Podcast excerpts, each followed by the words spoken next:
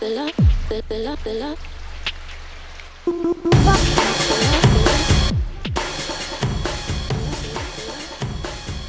Assalamualaikum dan salam sejahtera. Ini podcast Tiba GB Luke dan juga Nani. Uh, kelahinan yang besar pada episod pada kali ini. Uh, ini bukan maknanya kita balik kepada square one eh.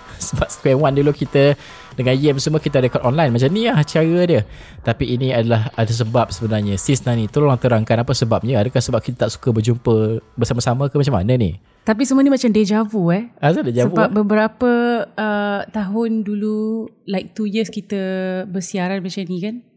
So to me lah aku, uh, So macam deja vu Tapi sebenarnya kesiannya Orang yang sakit kena buat opening Najib Syafakallah diucapkan The positive so, that we all don't ni, want adalah Najib COVID tu yeah. saja.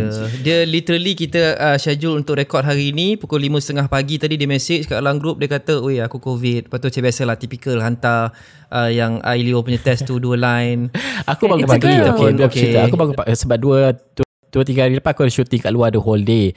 So I've met few people. Aku, aku tak boleh trace lah siapa of course lah kan. Dan no point pun untuk aku trace. So aku jumpa salah seorang yang aku interview tu dia baru baik COVID. So dia masih ada coughing tapi dia kata dia dah habis quarantine dan juga dah baik COVID. Okay lah. So dia memang dia ada batuk masa interview semua. So kita assume bila dia kata dia dah baik, dah baik lah. Tapi aku ada juga jumpa orang lain yang mana wife dia positif. Dan aku jumpa dia agak lama lah untuk uh, ni lah untuk uh, gym session dan sebagainya. So aku tak pasti siapa dan no point juga aku tahu cakap siapa. I mean kau dah kena kau dah kena je lah kan. Uh, dan aku cuma feel bad sebab I attended a wedding. Tak lama ber wedding tu. So aku risau siapa yang aku jumpa tu lah. It could be from the wedding juga kan. Tapi aku tanya siapa yang pergi wedding semua tested semua negatif. So meaning aku dapat dari somewhere else lah. tapi, tapi kan kita kan dah lama sangat. I mean I don't even have that apa? Aku tengok nama benda tu aku dah lupa dah. Yang aku ingat UPT saliva je. punya test tu. so what made what prompted you to actually buat benda lah tu? Kau demam ba- ke apa? okay aku bangun pagi tadi. Biar aku bangun uh, aku rasa tekak aku sakit you know automatically aku I know automatically benda ni tak normal lah sakit tekak. Dia normal kadang-kadang tu ada lah kan. Tapi ini memang sakit. Aku cakap okay this is not normal. Aku nak buat test sekejap lagi lah lepas tu. Uh, aku dah uh, macam biasa lah aku ambil test. Aku memang ada test kit tu so aku ambil test kit tu. So the thing is that test kit aku buat mula-mula tu yang warna dia pekat dua line tu aku baru perasan lepas aku dah buat adalah dia dah expiry date so aku macam Dah expired lah Expired lah. expiry date. Ha. So Oh. lah cikgu ni lah Chill. Lepas tu hmm. Grammar Nazi. uh, Ya. Yeah. Lepas tu Proud of it. Aku pun takut lah Macam okay Maybe salah. Aku pun test sekali kedua Yang mana Belum uh, ada Belum habis lah tem, uh, Tempoh Tarikh tamat dia tarikh luput dia. Anyway, so aku cuba pun masih sama. Cuma warna dia pudar sikit saja. Uh, so aku anggaplah memang COVID lah tu. Dan right now as we recording ni aku dah rasa feverish sikit. So adalah ambil medication oh. apa semua. So aku rasa feverish sikit. So episod pada kali ni guys, uh, Nani dengan Luqman dah berjanji dia akan cakap banyak. Aku akan macam, ya yeah, betul tu. Ya, yeah, oh saya bantah. Macam tu je aku akan uh, cakap. Mungkin hmm. tidak lah. So, Kita kena dia bully. Cakap macam tu je. Dia kena dia ambil, lagi sihat sebenarnya kalau lagi banyak cakap. Dia ambil gaji je. Ambil so gaji dia, je. dia dia kerja dia minimal yang hari ni. Yang RM25 tu gaji. anyway guys Tak payahlah bagi tahu orang Uh, itu adalah uh, cerita peribadi kami. Uh, InsyaAllah siapa yang di luar sana yang masih juga berdepan dengan COVID, kita doakan kesembuhan dan juga yang belum kena apa semua, kita doakan tak kena lah dan juga berhati-hati lah insyaAllah ya. Anyway, hmm uh, episod pada kali ini ada banyak benda kita nak fokus dan sudah pasti uh, hari ini hari Khamis kita rekod kita keluar benda besok eh. Anyway, uh, uh, pengumuman yang besar yang aku nak kongsikan dan juga semua orang excited sebab stakeholders yang besar adalah berkaitan dengan amanah saham Bumi Putra ASP yang baru mengumumkan dividen uh, uh, terbaru mereka untuk tahun 2023 iaitu sebanyak 5.25 sen seunit berangkumi 4.25 sen uh, agihan pendapatan dan juga 1.0 sen bonus. Uh, total 5.25 sen lah. Ini kira tertinggi hmm, dalam tempoh 3 tahun. Macam Nani ada RM300,000 uh, hmm. dalam tu. Uh, banyak lah you dapat. Uh. Eh, bukan RM200,000 je ke maksimum? Oh dia nak ada increase dah. Dia increase kepada RM300,000. Oh, yes. Dia so sebenarnya siapa yang ada RM300,000 ni kalau dia tahu? Uh, selain Nani dan juga orang lain. Lah. Member aku bagi tahu. uh. Anyway, sebuah keseluruhan pengagihan pendapatan sedikit je maklumat. Uh, 9.3 bilion dan juga memanfaatkan 10.8 juta pemegang unit ASP. So, aku pergi dia punya editor's briefing benda ni. So, banyaklah uh, faktor-faktor yang pengaruhi. Uh, benda-benda tu agak technical lah. Aku tak rasa benda tu agak menarik untuk dikongsikan. Sebab itu adalah soal hmm. about macam mana ASP managing benda tu. Contohnya macam tahun lepas, dia punya asset under management dia agak flat. Uh, this is surprising hmm. tau. Aku ingatkan dia akan berkembang sebab dia invest banyak kan. Dia flat. Sama dengan 2022. So normally dia every year akan berkembang. So ini akan mencerminkan pulangan dia tau. So next year, sebab tahun ni dia add another 200,000 new accounts. So aku tanya dia dalam keadaan sekarang ni, cost of living dan sebagainya, adakah uh, dia jangka 2024 akan ramai lagi yang akan subscribe. Dia kata macam 200 ribu tu adalah standard numbers yang dia dapat every hmm. year sebab dia orang pun buat MSAM lah apa semua kan untuk dapatkan uh, new account holders. Dan juga aku tanya dia juga adakah uh, dengan trend cost of living ni dia nampak ramai orang keluarkan dividen berbanding dengan simpan dividen tu? Sebab dia dah duk uh, keluarkan uh, atau pergerakan kempen ni mungkin juga dah lama tapi kempen ni diperhebatkan lagi untuk uh, terus kekal menabung dan juga dia cakap pasal compounding hmm. uh, apa uh, pulangan balik dan sebagainya. So meaning uh, ramai orang keluarkan dividen lah pada aku senang je cerita dia kan. Sebab uh. orang, orang perlukan duit. Yeah, yeah, yeah. So yeah. so what what do you guys think? 5.25%. I, I think it's quite good. Yeah, it's it's actually quite good sebab uh, last year 2023 22 it was 5.1 sen kan 5.1%. Mm-hmm. Actually kalau you cakap pasal ASB ni untuk bagi senang faham uh, sen tu samalah dengan persen betul tak Najib? Yeah. So 5.1% is 5.1 sen se unit. Yeah. Uh, bukan RM5 10 sen lah kalau macam tu mampu yeah, lah. Sebab ada RM1 satu eh. Hmm. Ah, so si sebab dia RM1 satu which I will I will not I want to touch on a bit later. So basically dia selalu akan uh, dibahagikan kepada dua lah. Apa yang kau dapat apa dividen tu dan bonus. So macam last year 4.6 sen campur 0.5 sen setengah sen. So total dia 5.1 sen. So itulah total pulangan kau. So this year 5.25 is quite good sebab 2022 5.1 and then 2 tahun berturut-turut sebelum itu 2021 dan 2020 dua-dua 5% so it has been steadily increasing dan kita melalui tempoh yang agak menduga juga belakangan ini berkenaan dengan pulangan pelaburan ni. And it's nice to see that macam dah ada bunga-bunga untuk improve lah. Tapi uh, macam macam kau cakap tadi pasal asset under management. Asset under management ni kalau senangnya nak nak bagi explanation yang paling senang ni is basically total asset uh, ASB total asset yang dia ada daripada segi stok daripada segi apa benda pelaburan semua yang dilaburkan untuk dapat pulangan untuk kemudian bagi kat korang. Hmm. Uh, so selalunya untuk mana-mana entity ataupun company asset under management especially funds lah macam ASB ni dia akan target untuk makin membesar dia punya asset under management ni maksudnya yang bawah dia dia pegang ni makin lama makin banyak makin lama makin banyak uh, supaya dia boleh bagi pulangan yang semakin membesar ataupun at least marginal increase setiap tahun tapi on the point yang asset under management dia ni static which is a bit abnormal uh, tapi dividen ataupun returns ni boleh naik is apa yang kita cakap awal tadi lah iaitu dia dah increasekan had pelaburan kan dulu macam aku cakap 200,000 sekarang dia dah 300,000 300,000 kan? yes Ah, dia dah 300,000. So dalam erti kata lain, orang sekarang ni dibenarkan untuk melabur lebih hmm. ke dalam ASB. So logically, bila yang prinsipal yang kau labur tu lebih, uh, pulangan kau pun akan lebih lah. So kalau kau letak RM10, kau dapat pulangan dapat jadi RM15. Tapi kalau kau letak RM100, kau dapat pulangan jadi berapa? RM100 setengah, RM1000 and things like that. Yeah. So so that's that's the thing lah. Aku rasa kau ada lagi latest figure macam kau share sebab kau pergi latest briefing. Tapi ada artikel yang keluar earlier this year yang yang bagi figure uh, 96,000 pemegang unit in other words orang yang melabur ke dalam ASB ni meningkat sebab ditingkatkan had pelaburan ASB, ASB 2 dan juga ASM. So bila dia tingkat ni dalam masa 3 bulan je setakat Jun tahun ni dia dapat increase dia punya fund yang orang labur tu 3.5 bilion ringgit. Yeah. Dan 3.5 bilion ringgit ni adalah daripada almost 100,000 pemegang unit. This was as at half this year lah macam kau update tadi. End year dia dah jadi almost twice. Dan setakat yang apa uh, half this year ni 30% daripada 96,000 100,000 orang tu adalah bumi putra. Yeah.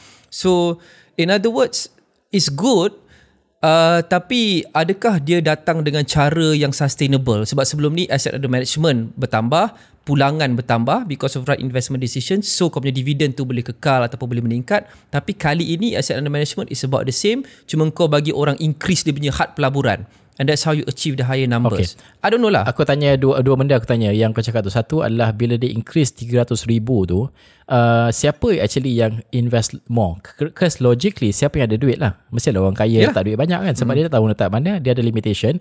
So now you have 300,000 so dia letak duit lah banyak lah. Tapi menurut uh, ketua eksekutif dia, ketua eksekutif dia, dia kata dia uh, uh, dia campuran portion-portion. Maksudnya dia sebabkan oleh campuran tu uh, bacaan dia adalah ini adalah orang yang berpendapatan sederhana yang menambah uh, pegangan mereka sebab kena ingat hmm. ramai yang ada ASP ni mereka membuat uh, pinjaman eh uh, dengan bank eh 200,000 hmm. sekali kau dapat kan uh, lepas tu the the dividend kena beat the interest dan juga inflation lah untuk kau dapat keuntungan kan so kau kena stay dulu hmm. dividend dan sebagainya so itu reality pertama kedua adalah dari segi pelaburan sebab uh, asset under management ni banyak dilaburkan dan juga dia akan kembangkan. Dia ada empat kelas aset utama yang diberikan macam macam apa uh, apa uh, equity lah, ada apa ni fixed deposit lah, ada asset uh, uh, pelabur property dan sebagainya dilaburkan. So ini akan dapat pulangan kan. Cuma bergerak ke hadapan sebab aku tanya dia macam mana sebab kat US kalau siapa yang uh, aktif melabur pasif ke aktif ke dia akan tahu dekat US ni benda yang paling penting kita kena tengok adalah apa kata the Fed? Federal Reserve punya keputusan berkaitan dengan kadar fund mereka sebab kenapa bank negara dia lah. Ha, bank negara dia. Sebab apa penting? Sebab sekarang ni 5% lebih dia letakkan so bank-bank pusat lain macam bank negara Malaysia semua dia kena bukanlah kena ikut. Dia nak tak nak kena kompetitif lah dasar kadar kita. Sebab kalau tak nanti pelabur-pelabur dia akan pergi ke uh, negara yang ada interest tinggi sebab dia punya pulangan lebih tinggi kalau interest kau tinggi. Itu logik. Tapi disebabkan hmm. uh, the Fed memberikan bayangan start tahun depan 2024 dia orang akan taper down akan turunkan kadar dia orang. Maksudnya kita akan melihat uh, zaman zaman penurunan kadar faedah akan berlaku bermula 2024. So this is a good point ataupun good indication kepada market equities contohnya uh, dan juga nilai ringgit uh, menurut uh, PNB sendiri. So starting next year, it's going to be a good year kalau betul-betul the Fed menurunkan pada kadar yang bersesuaian dengan kadar semasa. So therefore, dia akan menyokong ringgit dan juga uh, pasaran tempatan lah. Pasaran tempatan kita sekarang, FPM KLCI, siapa yang tak familiar, kita ada benchmark ataupun kadar uh, penanda aras. Uh, sebelum ni kalau yang sihat adalah di atas 1500 mata. Tapi kita hmm. dah lama tak mencapai uh, nilai tu 1500 mata. Meaning pasaran kita sangatlah lemah. So aku hmm. tanya dia, adakah dia target uh, pasaran tempatan kita akan melepasi 1500 mata tu sebab kalau lebih maksudnya pasaran aktif kalau kau labur kau ada ada kemungkinan banyak untung lah.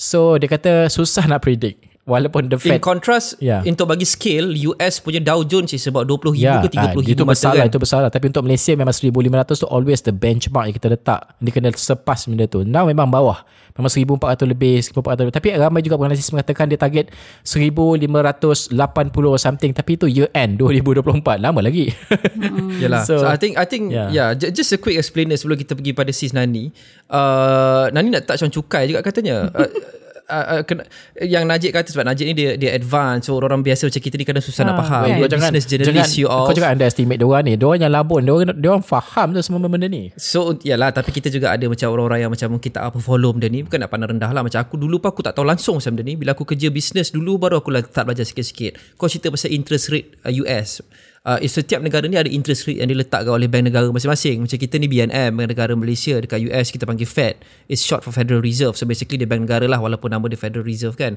So kita selalu cakap pasal oh kita kita kena monitor macam mana US adjust dia punya rate. Bila dia naik kita kena naik, bila dia turun kita turun. So it's why? It's because kita punya dua-dua interest rate kalau let's say kita ambil Malaysia punya dengan US punya kita tak boleh terlampau jauh betul tak? Betul. kalau kita terlampau jauh it's not good for the economy. Untuk explain lebih mudah kalau interest rate US jauh lebih tinggi daripada kita orang akan ambil dia punya pelaburan dengan duit. Dia akan labur kat US sebab apa? Interest lagi tinggi. Doesn't make sense lah aku nak letak dekat Malaysia. Aku boleh untung lagi banyak. Kalau kat sana aku boleh dapat 5% kat sini kenapa aku nak dapat 2% so at the same so kita ni kita kena tengok bahawa interest rate differential kita ataupun perbezaan interest rate kita tu walaupun boleh ada tapi tak besar sangat. Sebab once dia dah besar sangat orang akan ambil duit akan letak kat negara lain. So it's a delicate balance lah. Hmm. betul tak Najib? Betul, betul, betul. tak? Aku tak pandai correct. Kan? tapi pada masa sama penentuan tu bukan semata ikut the Fed. Tapi nak ikut juga ekonomi tempatan. So the balance uh, tu yang kita nak cakap tu. Nak nak nak mencapai keseimbangan ni negara tak senang weh. Orang mesyuarat nak kena tengok faktor ekonomi nak kena tengok the Fed. Kalau letak tinggi sangat uh, hutang-hutang rumah yang macam orang hmm. lain bayar semua akan naik. Uh, semua orang akan marah. Tak apalah gaji ha. dia orang banyak. So tapi BNM uh, dia orang meeting berapa kali? Uh, Enam kali meeting, setahun eh? Uh, uh, tak silap aku. So every meeting tu ada. So uh, expectation kita tidak akan ada peningkatan hmm. selain daripada kadar semasa. So orang yang ada pinjaman, especially siapa yang meminjam ketika tempoh pandemik COVID-19 yang masa hmm. tu 1.75% tu boleh sedikit hmm. lah menaik nafas, nafas lega sebab akhirnya mungkin kadar OPR kita yang membawa kepada kadar faedah tu akan uh, kekal. InsyaAllah doa beramai. Ha, macam tu lah. Sebab kita duk dengarkan ramai orang komplain kan siapa yang buat loan masa mm-hmm, pandemik kan. Tinggi sangat. Oh, rendah interest ni tapi lepas tu dia naik ah semua rasa rasa terbeban. Apin, mm-hmm. I mean kau tak boleh marah lah sebab bila kau buat uh, pinjaman tu pada aku kau kena ada kesedaran benda tu kau tahu benda ni tidak akan kekal benda ni akan naik Memang. Ah, lah. so kalau Betul, kau- ada time yang compounding, ada time yang compounding juga kita bagi moratorium dulu. ya. So Itu orang ramai orang dia dah ter, dia, dia dah terbiasa dengan komitmen pada ketika itu Ya. tak tinggi. Lepas tu bila jadi tinggi, bila you you feel the steep increase Ya. lah sebab tiba-tiba Tapi kan. siapa yang macam Lukman kau dah buat loan way before pandemic COVID-19 basically you back to square one je lah pinjaman kau kan dia tak ada masalah pun Ya. ha. Ya ke? so siapa iyalah siapa Tapi yang macam buat sekarang memang ramai kata yang dirong dah tak ada surplus langsung. uh, duit Ah, duit, Ah, yes. duit Sebab surplus. the OPR tu. Oh, you know? First, tapi first, surplus surplus pendapatan tu ramai orang tak ada surplus pendapatan sebab memang sejak sekian lama bukan sejak OPR Hmm. je. Sebab Malaysia ni faktanya orang Malaysia memang hidup dengan hutang. Ini Hmm. fakta, tak boleh nafikan. Kita punya hutang isi rumah more than 80% of uh, GDP. Maksudnya memang kita hidup berhutang. Orang Malaysia ni bukan hidup menyimpan. Ni reality. Tapi tapi it comes back uh, interestingly inter, interestingly dia come back pada pada point kau cakap tadi tu berkenaan dengan uh, ASB atau PNB ni dia nak pujuk orang ramai supaya janganlah tiap-tiap tahun kau dapat dividen kau nak turun keluar kau simpan lah dulu. I mean the logic of that is of course kalau lagi banyak duit yang tersimpan dengan ASB lagi banyak dia boleh labur lagi banyak returns itu the logic. Tapi the other side of it is kau tanya tak dalam editors briefing tu macam Uh, you ada figure tak how many people actually dia tak tahu dia tak tahun dapat je pulangan dia keluar dapat je pulangan dia Itu keluar aku tanya. how many of them Aku tanya Hmm. dia. Aku tanya tu sebab aku nak tahu berapa ramai sebab dalam cost of living yang uh, tinggi sekarang ni berapa ramai yang keluarkan dividen sebab nak baca benda tu. Dia kata dia tak ada tak ada tak ada figure tu tapi dia kata Ah, dia tak nak bagi kalau tahu dia tu. tak nak bagi tahu. So kau tahulah bila dia orang tak nak bagi tahu dia macam Bukan tak ada. Dia cakap gini lah, dia akan jawab historically ah kau dengar historically ni kau tahulah dia tak nak jawab lah. Ya, proper lah. dia Ayat press historically- release lah. Ha, historically apa apa apa, apa semua basically dia punya tu dia kata konsisten lah. Orang maknanya dana tu konsisten sebab kalau tak konsisten maknanya kalau orang keluarkan banyak dia pun tak ada melabur. Dia pun tak dapat tingkatkan pendapatan. For the fact that dia dapat tingkatkan Yeah. pendapatan meaning adalah a big portion a big chunk of uh, apa ni of, uh, account holders yang masih menyimpan dividen ha, logik dia macam tu. Tapi dia orang dah permudahkan banyak benda sekarang tau. Maksudnya dia ada apps dia My ASNP aku pun baru tahu. Aku baru download semalam. Hmm. lepas tu dia ada satu ni nama dia RIS tak silap aku. Kalau kalau orang PNB dengar kalau salah betul-betul kan eh. RIS ni maksudnya dia dia lain dia total lain pelaburan tapi dia dia pelaburan yang yang um, digenapkan contoh kalau kau beli satu jajan RM6 uh, 26 sen So 4 sen jadi RM6 digenapkan 4 sen tu tapi 4 sen tu dia akan masukkan ke dalam pelaburan kalau kau guna RIS tu punya apps. Oh, ha, okay, dia buat macam tu. So dia bagi option, more option kepada orang untuk melabur. Sebab dia kata logik ni adalah uh, kalau kita nak melabur sendiri CEO tu kata termasuk saya sendiri tiap bulan payah. Memang kita tak nak ni tak duit kita asing. Dah tapi kalau dia banyak duit. tapi kalau kita kita bagi dia satu option yang boleh push kita paksa kita untuk menyimpan dia akan uh, automatically menyimpan uh, itu logik dia buat So banyaklah is- produk diorang is, setakat ni. Betul. Which is to me Very good. Sebab macam kita-kita Aku kena admit lah Macam kita yang susah nak menyimpan Contohnya kan. Sebab dia memang syaitan itu kuat. Kan Dan kau nak beli I don't know uh, Macam perbandingan dia Kopi RM16 Kopi RM16 apa Kau dah Nanti kot Boycott Starbucks kot. Kopi RM16 tak tak tak Ataupun ha, dia guna boycott Yahudi Yahudi tak boleh. Okay. So itu uh, tapi ya. on this point closing point for me lah for me lah um, the alamak aku dah lose aku punya train of thought. Okay. Uh, tapi Long dia COVID ada, I mean ke? dia long uh, aku covid. Dia dia tak ada dia tak ada perfect solution. Uh, kau kena faham lah kalau you're in the shoes of PNB ke siapa-siapa ke bank negara ke memang kau akan sentiasa open to criticism lah. That is just part of it lah. Tapi kita nak kritisasi ni boleh da, eh, tapi kita kena be fair because uh, tak semua benda dia orang ni boleh control. So macam for example kalau orang yang tiap-tiap tahun keluar including my wife to be honest with you macam ev- aku punya family member yang ada ASB every year dia akan look forward oh okay dividen kali ni berapa tak sabar aku nak keluarkan tak pernah terlintas pun kat fikiran dia orang nak simpan hmm. they just waiting so macam kau cakap lah siapa yang boleh ada simpanan banyak dan yang boleh afford tak keluarkan setiap tahun ni adalah orang yang berduit Ya. logically Betul. sebab dia tak perlukan duit tu so dia ada compounding effect Ya. orang yang ada banyak duit dia dah boleh beli banyak itu dah kalahkan orang yang tak mampu in the first place dia hanya boleh beli sikit pulangan dia sikit orang yang banyak duit ni juga dia tak keluarkan duit dia lama uh, dalam ASB so dia punya pelaburan tu compounding. Berganda-ganda dia punya untung. So untung dia jauh lebih banyak daripada orang yang kurang berkemampuan. So that's the compounding effect lah. Tak- cuma satu je aku nak uh, apa dia Najib? tak, tak. Aku just nak cerita cabar, cabaran je sebab uh, kalau kita nak bukan nak bandingkan lah sebab dia mungkin it's not apple to apple kan? Antara PNB dengan KWSP contohnya kan? Sebab uh, ke, kelebihan KWSP dari segi duit kita yang dilaburkan tu satu kita tidak boleh keluarkan suka hati. Kedua disebabkan oleh tindakan itu mereka uh, diorang ada tempoh yang uh, ample time untuk orang labur dalam sesuatu kelas aset tu untuk pulangan yang yeah. lebih G2 kalau PNB by year end setidaknya orang kena ada all this cash sebab orang akan keluarkan dividen dan without hmm. year end pun orang akan keluarkan masuk keluar masuk dan dan sebagainya kan so hmm. dia nak kena ada liquidity tu so dia tak boleh buat keputusan pelaburan yang sebesar ataupun se G2 KWSP lah sebab dia yeah. ada syarat-syarat tu. Ha. So kena faham uh, part tu. So agak susah lah mencabar lah membawa PNB ni. Kalau orang semua keluarkan banyak duit dia tak ada dia dah kurang duit untuk melabur ke sana ke sini. Hmm. so it's not liquid. So liquidity tu yang dia perlukan aku to me aku nak just end with a reminder uh, pada orang lah. Um, apa pun ASB ni still antara tempat yang kau boleh melabur yang aku rasa terbaik lah kat Malaysia. Mm-hmm. Sebab apa?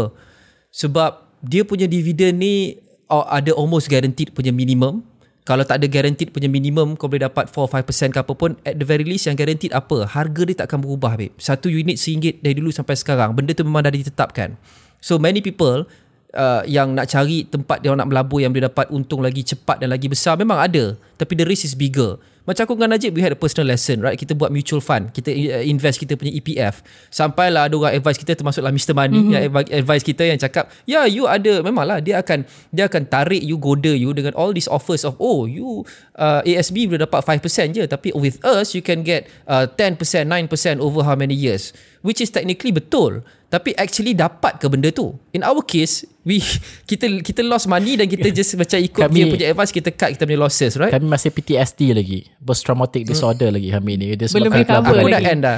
Tapi okay uh. so your uh, preferred instrument memang ASB and KWSB so okay. far apa lagi korang ada kebanyakan kita adalah pelabur pelabur pasif. Pelabur pasif, pasif. maksudnya adalah kita letak duit kita fikir. Okay, itu mm. pasif. Ah, dia ah. dia dah pandai explain sendiri ah, dah. Okay. Kalau aktif aktif ni kalau kau beli kau saham contoh kau nak beli saham uh, Top Glove. Tapi kau yeah. kena tengok news berkaitan Top Glove selalu berkaitan supaya kau tahu naik ke tu. Like every day ah, kan. Every day itu mm-hmm. aktif.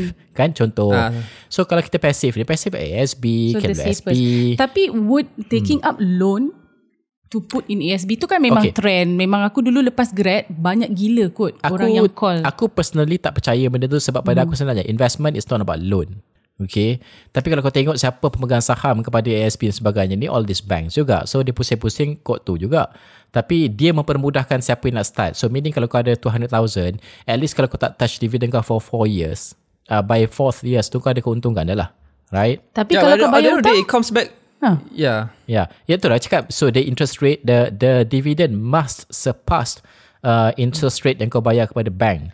Dan dia orang akan make sure benda tu. Sebab tu loan dia asing. Dia akan make sure interest rate tu adalah lebih rendah berbanding dengan, bukanlah maksudnya bukan uh, traditional loan yang lain.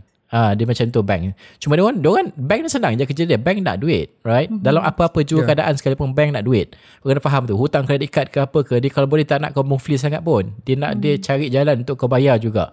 Ah, mudahkan dan yeah. sebagainya. Sebab dia nak duit dia.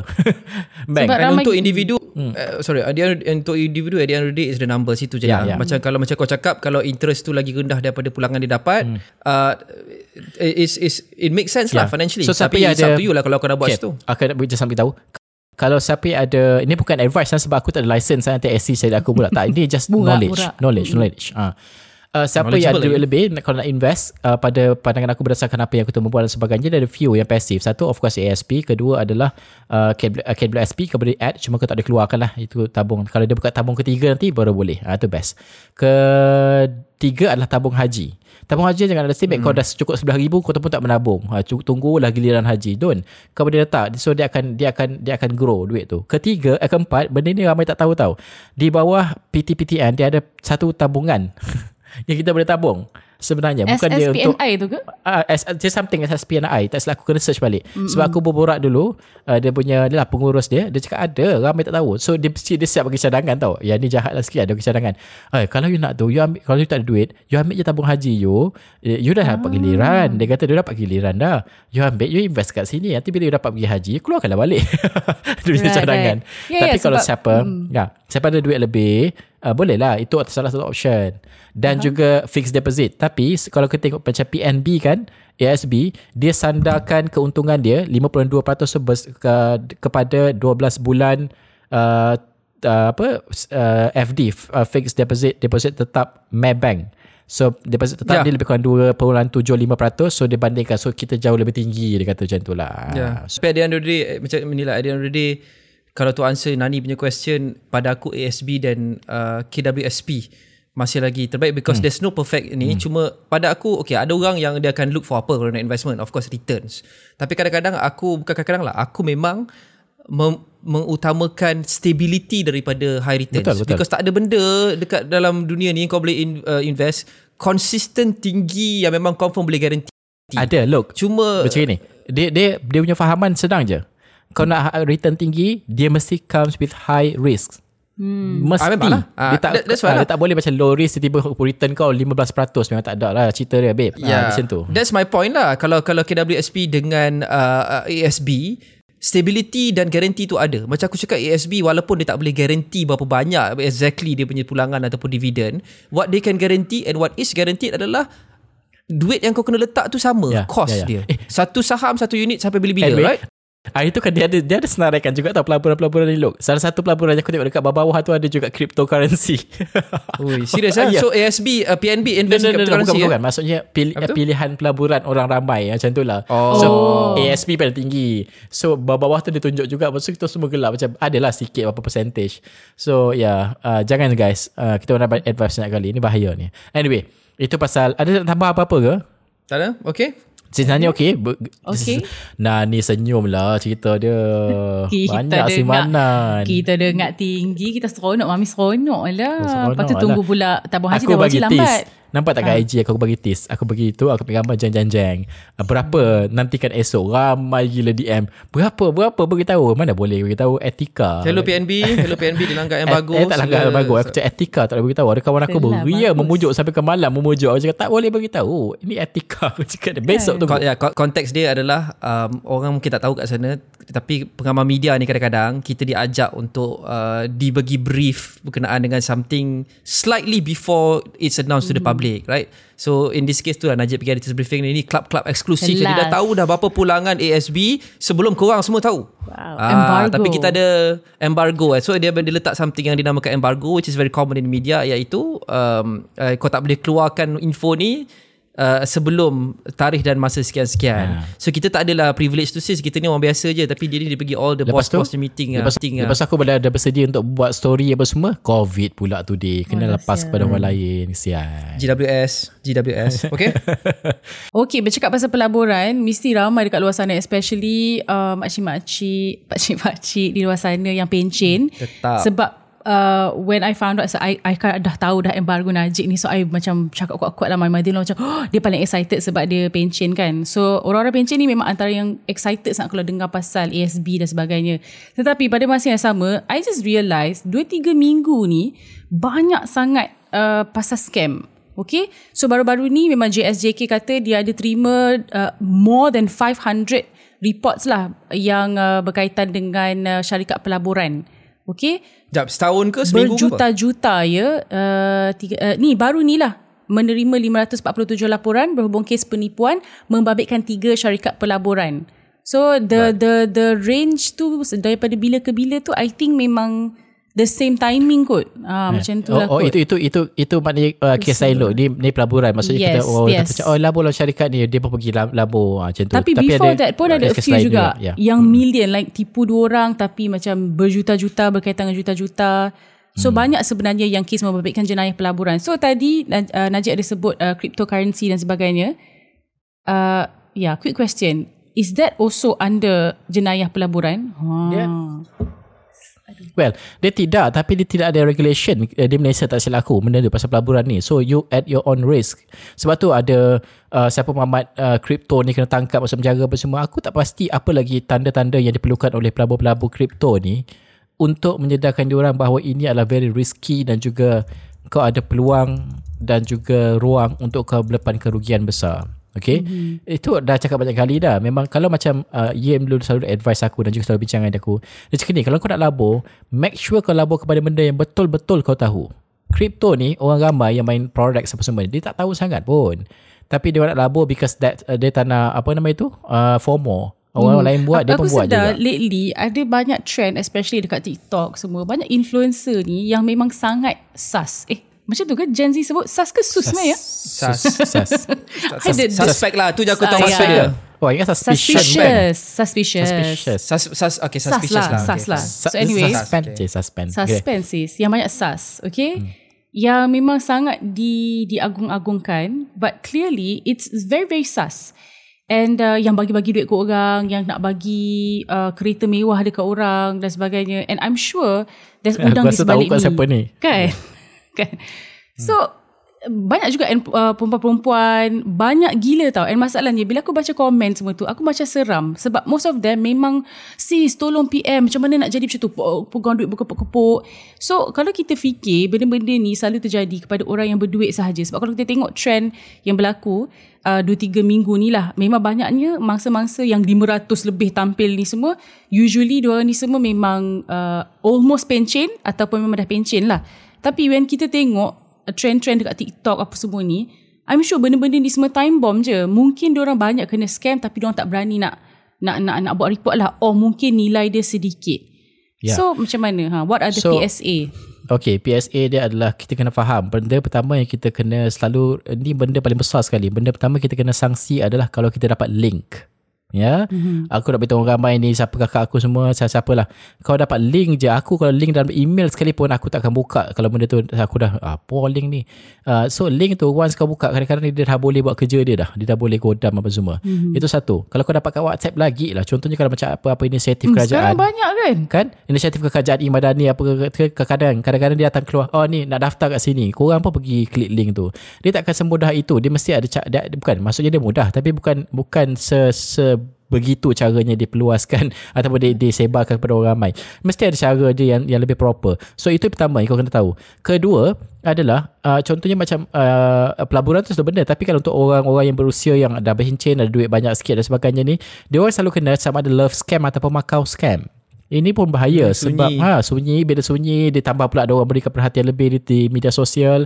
Ini is just human instinct lah right. So you akan terpedaya. So therefore orang tu pinjam duit pinjam duit pinjam duit. Dia pernah jadi kes dulu aku pernah baca pegawai bank ni dia berjaya mematahkan sindiket love scam sebab anti ni pergi scam pergi pergi ke bank untuk keluarkan duit dia RM500,000. So pegawai bank ni duduk lah Dia macam pelik lah Kenapa nak keluarkan? Lepas tu dia, dia keluar dari kaunter Dia ajak makcik tu duduk Dia tanya Kenapa nak keluarkan RM500,000 Sebenarnya dia tak perlu pun cakap kan Letaklah duit orang makcik tu kan. Mm-hmm. Tapi dia sit down Dan dia bercakap Talk it out Baru dia dapat tahu Bahawa uh, Dia nak bagi kawan dia ni Kawan dia kena kat social media apa semua. So immediately Pegawai bank tahu itu adalah love scam. So dia kata ini love scam Better buat report polis. Dia buat report polis Dan makcik tu selamat Tak kena duit dia. So this kind of things you know It takes a lot of parties to help these people bukan hanya pihak berkuasa je. Sebab kebanyakan pihak berkuasa ni dia jadi reaktif lah of course sebab bila duit kau dah hilang baru nak ni kan mm-hmm. dan nothing much we can do pun bila duit dah hilang kan Yeah. so Spe- speaking yeah. of scam, uh, ada baru ni baru baru happen sebenarnya. Aku berbual dengan kawan aku. Lepas tu dia jual kek tau. Lepas tu dia kata ada satu customer dia ni, dia pelik. Kenapa customer dia ni suka bayar Cash. Uh, okay, contohnya kek tu RM25. Tapi dia akan transfer RM50. Contoh. Lepas tu dia kata baki tu boleh tak? Uh, or, or, or more. Sometimes 200. Dia akan transfer 200. Tapi kek tu RM25. Ah, Lepas tu dia laundering, kata, benda laundering. Masa hantar, boleh tak you bagi uh, cash uh, baki tu? Ah, lepas tu kata kenapa eh pelik eh? Lepas tu aku macam dude. And dia kata setiap kali bila orang tu transfer dia akan tulis uh, dekat apa bagi benda tu kan ada Transaction. note, uh, transaction, tu reference uh, tu reference yeah. ubat uh, apa semua. So sebenarnya uh, orang yang transfer tu dia sebenarnya in a way kena love scam bila dia dia tengok balik. So I told her kau kena check balik. So dia check balik betul. Uh, dia dia trace balik orang yang duk transfer dekat dia rupanya dia kena love scam. So, so cara dia ambil, macam tu. Orang tu ambil duit dia bukanlah 100% daripada tu transaction tu. Dia ambil Bukan. berapa yang baki. Oh, so wow. so my friend ni jadi keldai. Peniaga uh, penja, uh, peniaga kek ni dia jadi keldai Tapi keldai yang sebenarnya. untung lah. Kedai yang untung. Keldai yang untung. Ha, tapi so daripada 200 tu dia kata okay 25. So tolak lah. So 25 dia sebenarnya menjadi keldai satu and dia lah transporter untuk bagi duit tu. Wow, hebatnya. Gila. Tapi by law dia tak bersalah lah kan tak sebab dia bersalah. hanya berjual. So oh. yeah, so there's there's so many tricks. So alang-alang uh, pesan-pesan lah eh dekat mak-mak eh yang dah pencen kat rumah tu yang dapat ASB return tinggi. Kadang-kadang aku bersyukur tau sebab mak aku tak pandai guna semua benda-benda ni sebab senang. Dia memang memang apa-apa dia guna cash. Kadang-kadang aku takut juga dia tak bawa banyak cash tapi untuk contoh kalau kau, macam tempoh sekarang, contoh kalau kau bawa 2000 contoh. Aku, kita dah risau kan kenapa nak bawa 2000 cash? Ah, macam tu kan tak perlu. Uh, so sekarang kita pun dah cashless kan tapi kalau mak aku bawa lebih aku dah bebel lah. Mak jangan bawa banyak-banyak mak nak buat apa Risau. bayar ni. Ha.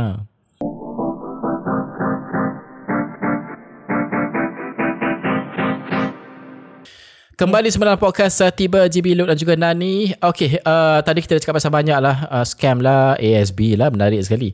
Okay sekarang ni Topik yang aku rasa um, Kita dah banyak, banyak bincang juga Tapi ini adalah Apa yang dikeluarkan oleh Satu artikel Di Reuters asal aku kan Lumayan kan? Mm-hmm. um, Artikel ni dia berkata Bahawa Meta TikTok Dia report Bahawa uh, Report jump in Malaysia government requests to remove content in 2023. Maksud dia Meta dan TikTok ni melaporkan peningkatan uh, kerajaan Malaysia meminta untuk kedua-dua platform ini mengeluarkan Menurunkan. uh, menurunkan content uh, sepanjang tahun 2023.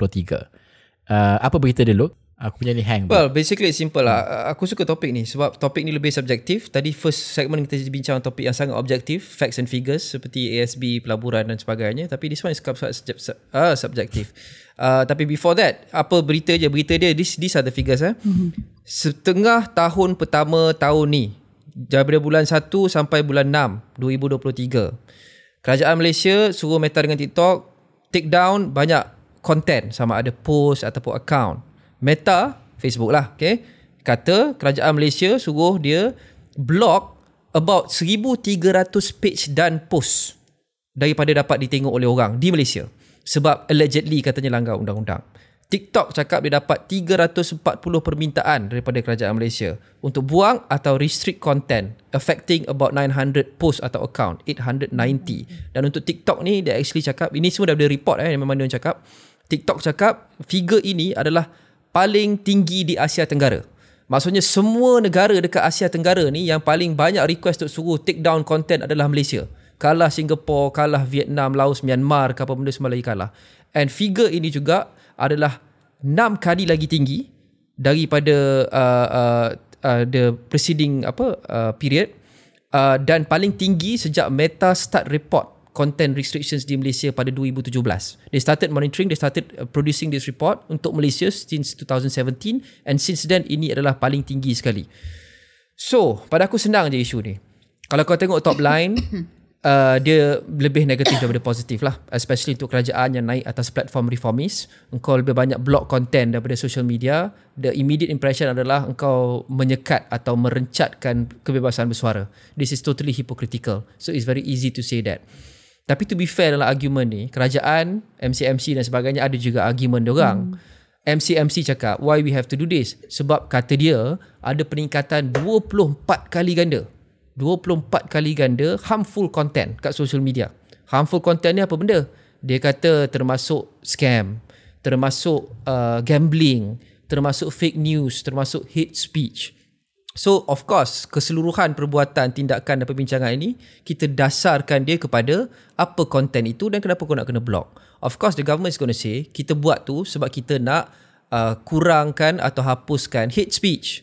3R mesti akan selalu timbul lah 3R. Ini adalah post-post yang uh, touch on 3R, sensitivity kaum, agama, royalty apa benda semua. On top of that ada scam. Kita cakap pasal scam tadi kan. Cakap ada pasal gambling, pasal fake news. So we have to do it. Um to me macam ni lah. Dia A's word against, against B's word. Orang yang akan kata peningkatan yang monumental ni menjadi bukti kepada kerajaan ni sebenarnya menggunakan mekanisme dia untuk kur, apa untuk sekat ataupun sekurang-kurangnya stifle free speech yang kritikal kepada diorang. Yang kritikal kepada kerajaan je kau akan chop ni 3R. Oh, take down. Senang. But on the other hand, B's word is kita lebih tegas. Kerajaan lah. B ni kerajaan lah. Kerajaan ni uh, dia kata dia lebih tegas untuk menegakkan undang-undang bahawa 3R ni tak boleh touch. Dan of course scam tu aku tolak tepi dulu lah. Because that one is clearer. What I think the government can do adalah bukan stop benda ni. Because benda ni pada aku, this is at least my personal opinion lah. Kalau 3R, memang patut undang-undang tu still enforce. Because like it or not kita suka in, uh, compare apple to apple di kita dengan US di mana tidak ada freedom, uh, di mana uh, tidak ada langsung sekatan pada freedom of speech. It's different. Our society is different. Dia dah 200 tahun merdeka, kita baru berapa tahun merdeka. uh, dynamic kaum uh, kita punya negara lain dengan dia orang even dia orang dah ada 200 tahun pun dinamika kaum katanya dah okey pun banyak je riot oleh uh, black Americans kan ada Black Lives Matter apa semua so we want to avoid that cuma malah tanpa perlu nak go further dan panjang sangat macam ni je lah kerajaan buat senang. If dia yakin apa yang dia cakap ni betul dan dia tak mislead dan dia boleh buktikan yang dia tak gunakan mekanisme dan apparatus MCMC dan sebagainya untuk cuba sekat apa yang kritikal kepada dia publish the data. Senang. Hmm. Now they've published some data tapi tak cukup lah kalau kau cakap bagi number. And then a while ago tak lama sebelum ni uh, baru-baru ni ada tak silap aku MCMC ke Kementerian Komunikasi dan Digital. That time Kementerian Komunikasi dan Digital now Kementerian Komunikasi lah lepas dah reshuffle kabinet kan. Uh, about the types of things yang orang block. Very top line. That's a good start. Letak okay apa benda yang kita suruh TikTok Meta apa benda semua ni block uh, scam berapa persen? Uh, 3R berapa persen continue doing that but give more detail. Okay contoh. Scam tu tak apa dululah. 3R ni very subjective apa artikel-artikel yang kau block?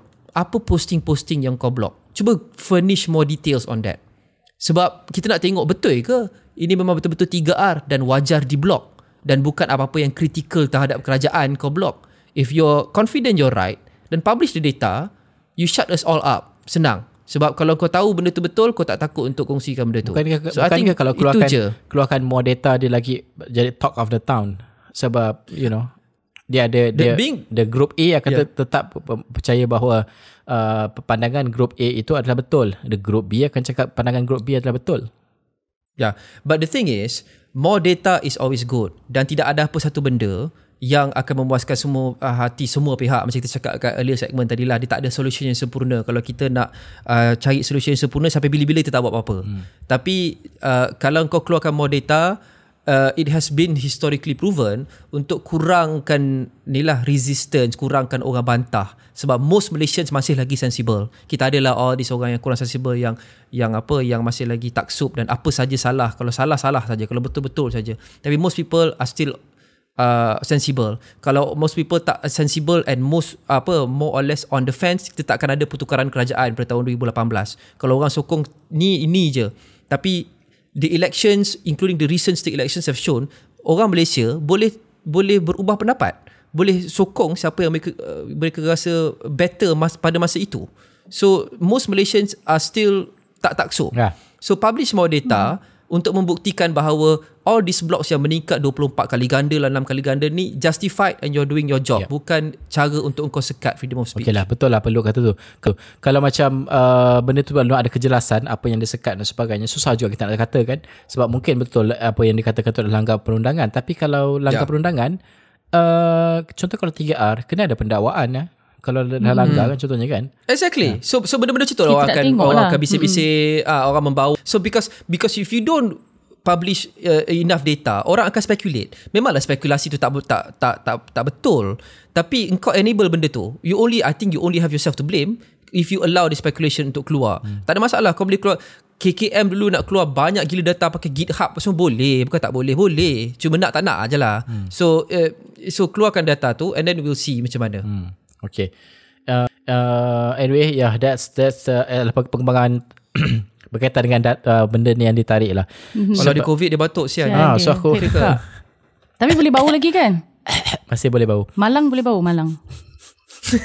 okay anyway Tapi uh, apa macam sial Berkaitan dengan benda-benda macam ni kan Aku ingat aku dulu pernah uh, Buat report lah dekat MCMC Sebab apa aku jumpa kawan aku punya gambar Lepas tu Tumblr uh, Wow, Oh, I remember this. Wow. I remember this. Kau tulis panjang post tu. Ha, lepas tu yeah. benda tu macam masuk aduan rakyat ya. apa cerita dia Cerita Dia, dia dia- digunakan Cerita. untuk untuk Uh, memuaskan nafsu. Yeah, Ya, yeah, yeah. yeah. So it's it's an- actually an, innis, an innocent photos of my friend. Tapi benda tu macam digunakan untuk so there's actually like a lot of pages kat Tumblr masa tu Melayan fantasi mereka ah, kan? They Ah. take macam gambar-gambar perempuan biasa bertudung apa semua and macam write very uh, disgusting 18SX Japan dan sebagainya lah. Very pornography bahan lah. ah, jadi bahan lah. So yeah, masa tu MCMC tak boleh buat apa-apa pun. so it was like ah, diorang kata tak boleh buat apa-apa. So masa tu aku agak bengang lah. So I wrote like a lot of uh, emails apa semua-semua tapi diorang macam adalah they will response tapi at the end of the day tak jadi apa-apa pun. So banyak orang kata benalah ni semua macam self-regulation je. You can just like click on uh, Macam benda mana untuk report. self-regulate? Gambar kau gambar, faham tak? Gambar kau Tak, bertudung. tak ada benda Kau pun. pergi makan, tapi sebab fantasi Yes. lahanat ni semua, memang suka tengok perempuan bertudung ataupun perempuan bertudung dan mengandung. Aku tak Ha. faham. self self regulate macam Najib lah buat DS account uh, semua yang yang yang Las Vegas semua post kat account tu je lah close friends only ada tujuh follower Eh, tapi je dia, tapi kita Ah, boleh Ibrahim Sani kan. lah. that's self Eh, that's self-regulation self I don't lah. have any DS account anyway. So semua yang kau tengok IG itulah yang aku tu. Anyway. so Dia kena defend diri um, dia. Hmm. Yeah. So betul lah benda ni aku rasa it's it's very macam tu lah belum ada kejelasan. Uh, kalau ada kejelasan so uh, dia akan mematikan spekulasi Ya, tersebut. ya. lah, kan? Because these problems exist. Macam Nani cerita tu exist. Memang apa yang banyak yang kerajaan uh, KKD or whatever you want to call it now, KK, KK dengan KD. okay. uh, NMCMC banyak yang dia buat ni legit. Memang pat- But- patut dan yes. wajar dibuat. Uh, but uh, again, I don't want to sound like a broken record. Publish the data supaya kita boleh tahu that uh, apa yang kau cakap tu betul. Mm-hmm. Uh, then remove all doubt. Dan tak ada masalah lah. You have the data, just publish it. Settle. Okay, and bye. also that feature lah, that feature of, of self-regulation tu, that feature of you can actually uh, ramai-ramai uh, re- report report on any posting yang memang against the community guidelines, they can take down. Sebab hmm. macam mana pun kalau kita go through MCMC, kalau kita ada jumpa benda-benda yang macam menyakitkan hati kita, gambar-gambar kita yang orang macam uh, fake account, pakai fake account kan, kan Najib Handsome orang pakai dia DP, lepas tu dia jadi fake account yang uh, scam orang apa semua tu banyak. Dah pergi gym lah tu badan Ah, cantik lepas tu dia sekarang post, lepas tu dia kata hello, my name is Oh, actually Paul. ramai my friend my friend kena tapi aku macam tak blame bukanlah nak blame Hmm, dia kan. tak boleh buat Macam- apa-apa. So sebab- banyak yang pergi MCMC tapi MCMC tak boleh Yeah. buat apa pun. Hmm. Tapi it's Anyway. it's shocking lah for me when actually they have been doing a lot lah sebenarnya because dia orang dah minta Yeah, minta. tapi ha. tapi how can they say they dia tak boleh buat apa-apa Ah. so helpless when they can do monumental Yes. things like ask Meta to remove Exactly. 1000 plus posts, when these things TikTok happen, to remove hundreds of uh, posts. so when these things Yeah. happen, they always say like, you know, it's a self-regulation thing. You can just like uh, uh, ask your all your friends to uh, apa ni report the post. So to me, berkaitan dengan isu 3R ni, boleh je kalau kita advocate sebab banyak je netizen-netizen kita ni memang kuat sebenarnya. So boleh je kalau you nak advocate macam okay if you see anything that's 3R, just get everyone to use the report button. Because I do as do that as well. If I see macam Hmm. Tapi susah juga tu. Nanti ada cyber trooper yang ramai-ramai flood Ah, oh, kan. ni lawan punya So, page kan. itulah, dia tak ada perfect punya solution Yeah. lah. Ah, At the end of the story. Yeah. Mhm, Anyway, itu adalah perkembangan yang kedua kita bawakan. Give up je kan. Baik baik lah. Anyway, okay. gitu je. Uh, you guys komen lah apa nak Aku komen. buat watermark je lah dekat gambar-gambar aku. Ah, shit tu. Uh, Cewa. anyway, kita bertindak seketika kembali selepas ini dengan satu lagi topik sebelum kita menutup episod pada kali ini. Selepas ini.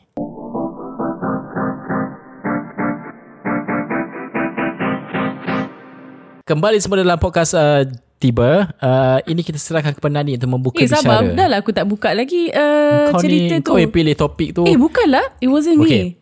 It was, Baru it was aku Luke. biar aku ceritakan. Tapi bagus lah cerita tu. Okay, Okay. teruskan Hafiz tugas. Baru-baru ini Yalah. ada pengumuman oleh MRT Laluan Kajang. MRT ni lah. Enter ada surat Menteri Pengangkutan Anthony Lok. Dia kata hmm. coach khas wanita dalam MRT Laluan Kajang mulai bulan depan. Ha, lepas ni bolehlah uh, ramai-ramai wanita naik ke coach wanita dan juga lelaki naiklah coach yang lain kan. Ha, jangan pula masuk coach wanita ni tak pernah berlaku. Pernah berlaku di Malaysia jarang. Negara luar selalu berlaku tapi kita ni agak respect respecting lah. Actually Eh, kalau tak. ada Aku coach baru nampak wanita. video dekat uh, TikTok. Ha Dia, tak memang video. apa? Dia ambil video. Tak, memang kata lantak suka hati akulah. Oh okay Then Okay. uh, Itu kes terpencil lah terpencil lah. backup lelaki eh Kes terpencil Tapi um, I think it's good lah Dalam keadaan kita kata macam Macam Nandi kata Dia banyak harassment berlaku Mm-hmm. dan sebagainya Kita bagi dan juga Yelah Sifat memuliakan wanita itu penting kan Lokman faham benda ni uh, Sebab aku nampak dia selalu beli bunga dulu Masa kerja office lama Buaya Ya, betul. rupanya. Ya. Tapi ya, I, I, I myself have uh, have also experienced lah. Uh, get- uh, dulu aku duduk UI, uh, belajar UIA. So sebelum ada kereta, memang aku akan commute lah. Daripada LRT, daripada Gombak tu sampai ke Shah Alam. So Shah Alam bila naik je komuter, ah, lagi seram lah. Okay, komuter tu memang macam different realm tu. Kau akan memang masuk different realm. Lagi-lagi kalau nak pergi ke towards Pelabuhan Kelang lah. So pada waktu itu, apa aku buat adalah aku pakai nikab weh. Dan aku pegang tafsir Quran. Serius lah. Sumpah sebab aku selalu gila, selalu gila kena harass. So antara harassment-harassment yang biasa adalah uh, bila aku letak tangan dekat mana-mana ke ada orang akan letak tangan atas tangan. Lepas tu bila kita pandang dia dia buat bodoh je. Oh, Kita is cakap, that "Excuse me?" harassment? Harassment lah Sorry, gila. because Harassment Because I lah thought- Physical touching I gila thought kalau aku Aku. naik train, aku naik, naik train, I thought it's normal sebab crowded bukan eh? Tak do. Oh, Tak okay. macam kau tengah letak macam tu You- mesti dia letak tangan. I wonder how many people you've uh, You've harassed. uh, Not deliberately harassed Oh this is very alarming Kita buat discovery sekarang Alamak tak alamak Risaunya tak lah, maksud aku Selama ni rupanya Najib dah 10 tahun no, Pegang tengah orang bukan, kat bukan aku yang tu. Maksudnya train. bila aku letak tangan aku, dan orang letak tangan yang rapat-rapat semua. Aku ingat because dah tak muat lah tiang Rapat-rapat biar je lah. okey Tapi lah. atas Atas tangan Janganlah kau letak lah Atas atas. tangan kau gila Lepas tu genggam pula. Tapi Aku dah kenapa? bila you pakai niqab dan membawa tafsir ni tak ada orang yang ada fantasi Ada, ada, ada, ada juga. ah, hijabis ni. Tapi macam at least kalau aku maki orang tu, aku taklah rasa malu. uh, Ah, so bila pakai niqab macam tu, waktu aku buka tafsir Quran, I still remember. Sumpah cuak gila. Memang the it, does, PTSD does, it, is does it real. work? It Did does. it work? It does lah. Tapi ada kena still kena juga. Ada juga yang macam ni. So antara uh, harassment-harassment yang kena adalah kenapa lah orang di daripada belakang, uh, daripada tadi daripada belakang ni duk cucuk aku dengan uh, payung. Lepas tu aku tengok belakang, eh tak ada pun payung tu. Eh, siapa yang tengah Oh, cucuk ni? Serius ah. Wow. Okay uh, So Okay seram. So I think it's a Wow. really good initiative. Uh, tapi, tapi, tapi, walaupun kata kes terpencil, tapi I believe that banyak juga lelaki yang tak kisah pasal benda ni. So, let us know. Adakah the aku salah satunya? Bukan tak, sebab aku tak realise benda tu. Nah, Oh, thank- bukan, thank bukan. you Yang lah for- masuk coach. Yang masuk Oh coach. ya ya. Ah laki. Okay. Lepas ni kalau nampak warna ah, apa yang warna tu dah nampak aku dari luar takkanlah kau rabun teruk sangat tak nampak coach tu coach wanita. Come on. Hmm, tapi kebanyakan... Yeah, actually- Hmm, sorry. Kebanyakan sexual Yeah. harassment aku memang kena dekat uh, tempat-tempat ni lah. Hmm. Hmm. Actually memang Actually coach wanita ni dah dah dah buat lama dah kan Kat Kajang pun Actually a few months ago Yang bulan depan tu Masa tu bulan 10 babe Tapi sekarang ni Dia dah timbul uh, Perbincangan dan perdebatan balik Berkenaan dengan coach wanita Satu dunia banyak country buat uh, Indonesia buat Jepun buat Even Iran pun buat hmm. Okay lah aku Aku ni nak memainkan peranan Yang selalu kita mainkan dalam tiba ni With any topic iaitu peranan devil's advocate untuk kita cuba test dan challenge idea. Tapi aku kena bagi disclaimer sebab I, uh, Kena topik ni kalau aku jadi devil's, devil's advocate mah aku kena kau-kau punya tiaw lah tapi tak apa tak kisah. It's for the spirit of the discussion. Aku sanggup kena tiaw. Kalau kau kata kau agree dengan coach wanita okay? Ada juga differing views yang tak setuju.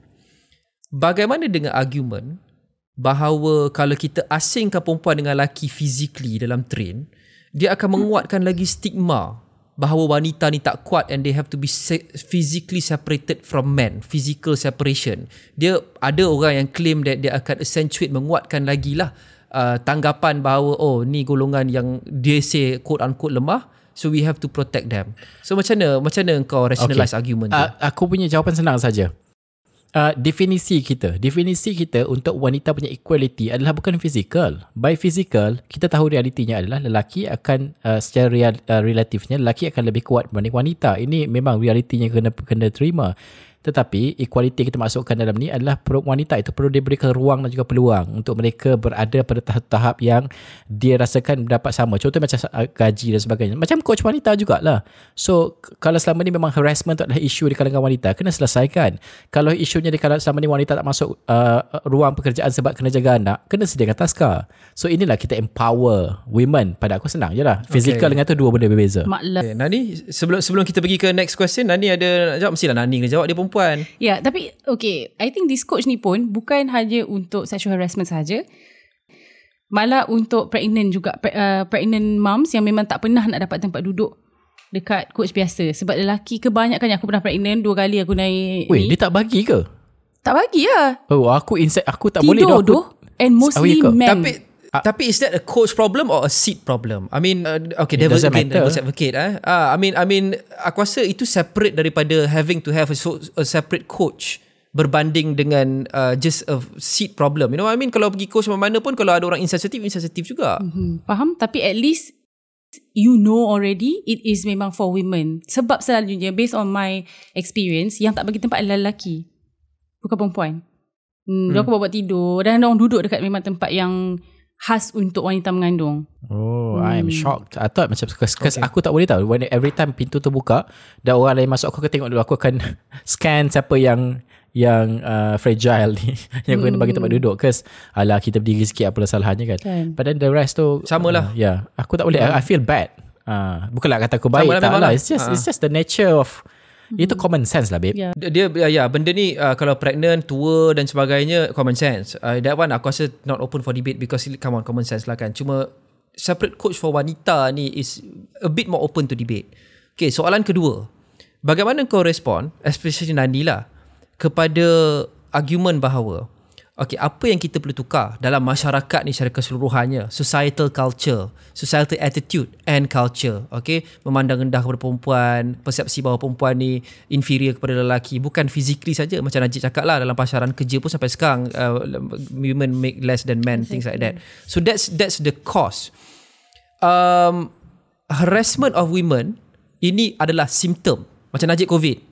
Cause dia apa? Virus COVID. Simptom dia apa? Sesama, sakit tekak, apa benda semua. So, disebabkan patriarchal kita punya culture, itu adalah cause dia. Simptom dia adalah benda-benda macam ni. Yang kita sexually harass women, kita tengok dia ni sebagai lagi lemah, inferior. It's okay kau siul-siul kat dia, tak ada apalah. It's culture. So, itu simptom dia.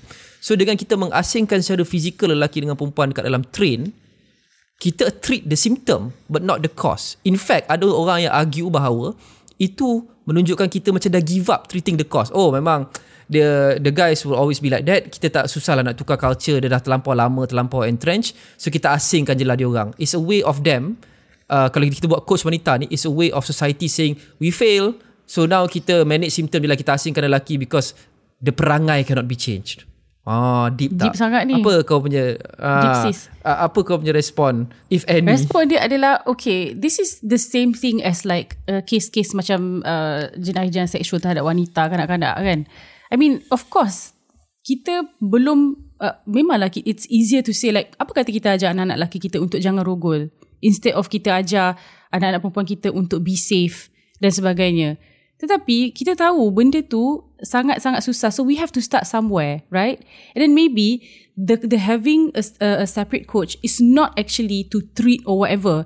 It's just to give that uh, macam macam Najib, Najib cakap lah the equal opportunity or Yelah macam bukanlah nak kata equality dan sebagainya tapi mungkin it's not something to to treat dan sebagainya and it's not something aku faham aku faham your argument it's just as if macam engkau nak enable ke you know are you are you Hmm. saying that we should enable like you know men this is why uh, you don't get to sit with the girls anymore because or you know so tak apa perempuan kita duduk situ bagi dia letak dalam uh, botol kaca kat situ bagi duduk diam-diam tapi bagi Hmm. aku benda tu is a long process of course but at least we know kita dah faham yang okay ini adalah satu masalah dan ini satu problem sebenarnya so bagus juga bila ada separate coach mungkin uh, coach untuk lelaki sahaja mungkin makin sikit. So mungkin kalau kau betul-betul behave in, in the long run kan kau macam faham sebenarnya that you cannot do shit to women maybe kita dah tak perlukan dah coach wanita. Tapi aku rasa perlu pun. Macam mana pun memang perlu. Kalau tak nak yeah. kena ada omnipresence of uh, polis ke apa ke. Sebab kita kena faham you want to change the whole thing tau dia bukan lelaki sahaja sebenarnya kita punya mentality dan kita punya culture sendiri sebab aku banyak kali kena pun aku pernah kena tepuk buntut uh, punggung cik buntut uh, tengah naik tangga pusing belakang semua orang buat tak tahu aku jerit tau Serius eh? tapi semua orang buat tak tahu. And I was a child. Cakap, siapa? Siapa pukul uh, buntut? Siapa, siapa, siapa buat macam tu? Aku macam perempuan gila kat situ. Ada orang dewasa kat situ, ada perempuan. Tapi semua orang buat tak tahu. So that is why, macam mana kita nak treat the the root of the of this whole thing pun, it's it's almost impossible tau. So this is a Yeah. good step sebenarnya to know that, look, these things are real. It's happening. And kita memang dah nak acknowledge benda ni. Yang sememangnya wanita-wanita ni memang kena harass. Dia bukan satu macam, alah dia terpegang lah. Alah kena tampar weh. Memang pang macam tu. Aku pusing Memang belakang. memang deliberate lah sengaja, Sengaja. lah. Tak ada siapa. Tak ada siapa buat apa-apa. So I think this is a good step and hopefully sebabkan benda lah ni, kita akan create more conversation macam ni lah. Uh, sebab ada benda-benda macam ni kita akan sedar. Oh memanglah. Uh, gitulah dia. Sis, deep ke tak deep? Okay, soalan soalan last daripada aku. Masa pasal uh, aku tengoklah debate aku research sikit debate pasal coach wanita ni and bukan saja kat Malaysia tapi dekat uh, all, all around the world eh. Aku tengok juga kadang-kadang komen. Ada satu komen ni menarik tau daripada netizen perempuan. Aku lupa nama dia apa. Tapi dia kata dia selalu tengok rush hour lah especially um, dia kat, ini perempuan tau sini cakap dia tak agree sangat sebab pembaziran ruang, pembaziran coach ini dia cakap. Dia kata dia recall, dia ingat nampak banyak seat kosong dekat female coach. Sementara coach biasa yang lelaki ni memang sesak gila babi baik bau ketiak semua masa rush hour. So is that fair to the men and to the general population that itu collateralnya baru macam pukul 5 pukul 6 kau nak balik kerja orang semua sesak-sesak nak mampus tapi coach wanita ada seat yang yang empty. Ini according to dia punya pengalaman aku tak tahu lah dia kerja kat mana dia naik line apa aku tak tahulah. But uh, what's your thought? What are your thoughts on that? Aku, tak rasa keputusan ni hanya dibuat berdasarkan satu case basis. So dia generally apa realitinya. Macam Nani kata generally harassment berlaku. Generally kalau kita melakukan pemisahan ini uh, ada banyak benda yang kita selesaikan. So bila perempuan ni bagi satu wanita ni bagi satu example yang coach tu kosong ketika rush hour, yes itu satu contoh but that doesn't mean dia menidak dia cukup untuk menidakkan bahawa pengasingan tu perlu berlaku disebabkan harassment berlaku. So aku rasa the the the uh, dasar yang dia buat tu pengasingan tu ataupun uh, inisiatif pengasingan tu it's good untuk treat masalah yang larger which is harassment yang berlaku uh, as compared to other uh, apa ni uh, coach sesak dan sebagainya. Sesak ni mana-mana rush hour pun kau buka lah semua coach tu memang sesak tu boleh kira rosak dan sebagainya memang rosak. Memang memang rosak. Memang penuh. Kau pergilah rush hour kalau mana-mana mana-mana train LRT ke apa sebagainya memang penuh. Mana-mana negara pun. Japan. Semua pernah pergi di Japan. Oh my god kentut tolak, tolak masuk. Tapi Japan ni bagus sebab dia orang budaya. Dia bagus kan? Tapi situ pun ada juga Ah, masuk pun beratur. harassment cases juga. There are also ada, a tapi lot of reports. generally dia orang Ya, betul. punya budaya bagus lah kan? Yes. ha. Compare dengan kita Tapi bagus lah compare mungkin dengan kita. apabila adanya coach wanita ni, mungkin ramai women yang akan opt to naik uh, public transport lah later on in the future. ya ya ya Ya. Boleh tak So aku lepas ni nak bagi le- satu lelaki jangan ada pula yang pakai macam niqab apa semua just naik coach wanita kan. Lelaki jambu. Lelaki jambu. Drastic buka tak? buka ada misai. D- d- drastic da, uh, tak aku nak suggest satu solution yang aku rasa flexible yang flexible yang Kau nak aku rasa kata at least boleh khas. dipikirkan. boleh dipikirkan bukan train khas. Why don't we make it flexible? Oh, iaitu dia tak ada tetap tau coach wanita. We make it flexible, kita ikut time. Masa peak hour, masa non peak hour on certain days, kita boleh lah buat survey. I'm sure MRT, KTM has the data. That uh, instead of kita ada tiga fixed coach untuk wanita, kita uh, ni lah kita boleh ubah. Okay, time ni uh, data menunjukkan wanita lagi ramai. Um, so kita allocate tiga coach. Kalau masa tak ramai, kita allocate satu coach. And then it's just a matter of uh, a simple matter of tukar the display instead of painting the whole coach pink which you can undo kan. Aku So kita ya. boleh ubah-ubah. Aku rasa aku pernah tengok benda ni lah Dia macam certain uh, ke, Bukan Malaysia kot Negara lain kot Macam uh, Ah. Dia coach wanita Timing sekian ke sekian Mungkin ada di Malaysia kalau Maafkan kami Kalau kami tak perasan Tapi kalau belum ada Ini a good idea I think So that Kita tahulah timing-timing sekian Tapi aku pernah tengok Somewhere I think in Bangkok ke mana Aku tak ingat lah Yeah, that that settles the harassment problem. That settles the capacity problem yang kata ada time-time yang allegedly ada orang yang apa go through the uh, the experience of uh, coach biasa kram gila, coach wanita ada, ada uh, extra seat kan. So just be flexible. Sekarang ni kita kita punya teknologi kot. We don't have to fix everything, Aku- right? It's just a matter of display. Aku senang je Bila aku naik train. Untuk orang ramai kan Yang bekerja kebanyakan Dia orang ni keluar waktu pagi. Contohnya kalau untuk yang Muslim kan Dia orang keluar sebelum waktu solat kan So kebanyakan lelaki dan wanita ni Biasanya dia orang dah ambil air semayang lah Kalau dia nak solat So aku rasa kalau pengasingan dia senang Kau tak ada possibility terbatal air semayang Hmm, betul. That, that, that's a good that's a good example yeah. uh, waktu yang boleh mungkin mungkin kurangkan coach wanita masa pergi sembahyang Jumaat kan. Aku rasa ramai orang still pergi sembahyang Jumaat naik Yeah. train tau. Uh, Ah, betul. Dekat-dekat ni. So at that time mungkin sikit lah sebab banyak jantan je akan naik train kan. So doesn't make sense lah kan. But uh, that that's uh, that's that lah. Sis ada ni inputs. Hmm. Saya setuju Setuju, setuju, setuju. uh, Tapi tapi I macam macam lah coach wanita aku teringat pula uh, parking wanita. Kan ada banyak Masih ada kan? banyak Masih ada, banyak masih ada. malls yang ada parking Ya, wanita. masa tu. Lepas tu dia ada panic button apa semua kan. Yeah, yeah, yeah. Yeah. So it shows how you know this is memang needed pun. And I know like of course memang ada orang kata macam alah tak semua lelaki macam tu. Tapi aku suka quote yang macam yes it's not all men but it's usually men or it's always Yeah. men. Dan, Dia dan, dia macam dia macam Tun cakap dalam KS kali uh, hari tu. Dia ada satu quote yang sangat bagus. Dia kata the exception proves the problem. Ya, hmm. kebanyakan lelaki bukan harasser, tapi ada sedikit ada sedikit yang harasser. Tapi the exception proves the problem. Betul. Ah, hmm. deep lah kau ni. Deep Ah, lah, satu lagi lah Najib sebelum kau masuk, apa pun uh, solution yang kau nak buat penguatkuasaan lah tu yang penting. Ya. Uh, sekarang ni even coach wanita pun ada je jantan masuk. There's no one to monitor, there's no one to halau kan. Ah, Ni itu, kan? ah, silap itu aku. parking dekat apa, apa boleh ambil contoh parking spaces dekat mall semua. Ada mak guard yang jaga Ya. yang memang check. Mak guard. Mak guard you Lama all. Women Mak empowerment you all. Mesti mak guard weh yang jaga.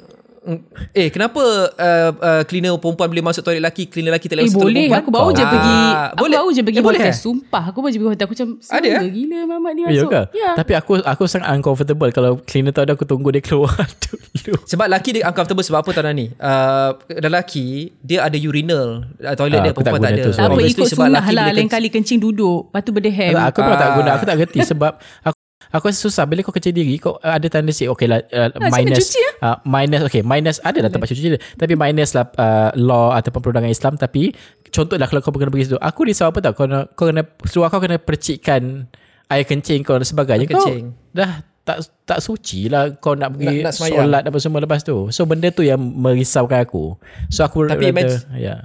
Tapi imagine if you're a guy ah, kalau kau boleh kencing berdiri, sorry to be graphic tapi we are all adults ya. And this is real the real real life eh.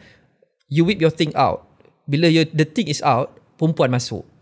So that's why kalau untuk lelaki, perempuan ada perempuan cleaner is uncomfortable. Perempuan ni bukan nak downplay lah situasi dia orang kat dalam toilet, tapi dia orang at least ada stall yang boleh tutup. And kalau Najib nak kata, "Oh kenapa kau tak kecil duduk?" Ya kadang-kadang kau tahu lah toilet ada dua je yang tutup. Lepas tu orang duduk dalam tu berak punya lah lama, sambil isap vape semua lagi lama. Kau dah tak tahan nak kencing kan. Kau kenalah pergi urinal lah macam mana. So it, the feeling of vulnerability babe, kau dah macam buk, kau rasa macam kau telanjang, you have your thing out nak kencing. Betul ada perempuan masuk then lah macam oh shoot. Kalau kau dalam jamban at least okay lagi ada pintu. Yeah. But ah, Okay lah anyway, penguatkuasaan itu penting lah okay. Aku Panjang dulu pernah komplain hmm. pernah komplain dekat Facebook pasal uh, Lift. nak apa lift dan naik stroller Ya aku bantah sebab dekat sepenuhnya tu Uh, uh, uh, tapi uh, share uh, post tu aku tak sangka dapat 4000 share jadi viral sampai more to call aku. Tapi sampai hari ni tak ada orang yang actually enforce. Macam contoh dekat KLCC ada orang guard yang actually duduk kat lift dan bagi laluan kepada uh, stroller orang tua orang cacat dan sebagainya Yeah. masuk dulu. Sebab- so macam samalah macam coach ni kalau kau tak enforce pun kau buat lalu Sebab macam kau mana pun ingat Luqman Aku masih lagi timbalan Presiden Kelab Anti Stroller Awani. Tiba. Macam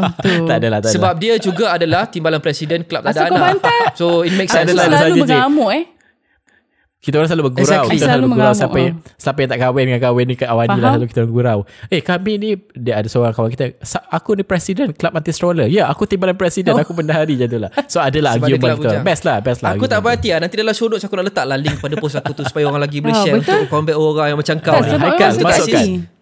Aku Anyway. selalu mengamuk oh, Okay teruskan. Uh, itu adalah episod oh, panjang episod pada kali ni. selalu kau ambil ngamuk. semua ke ni Hmm.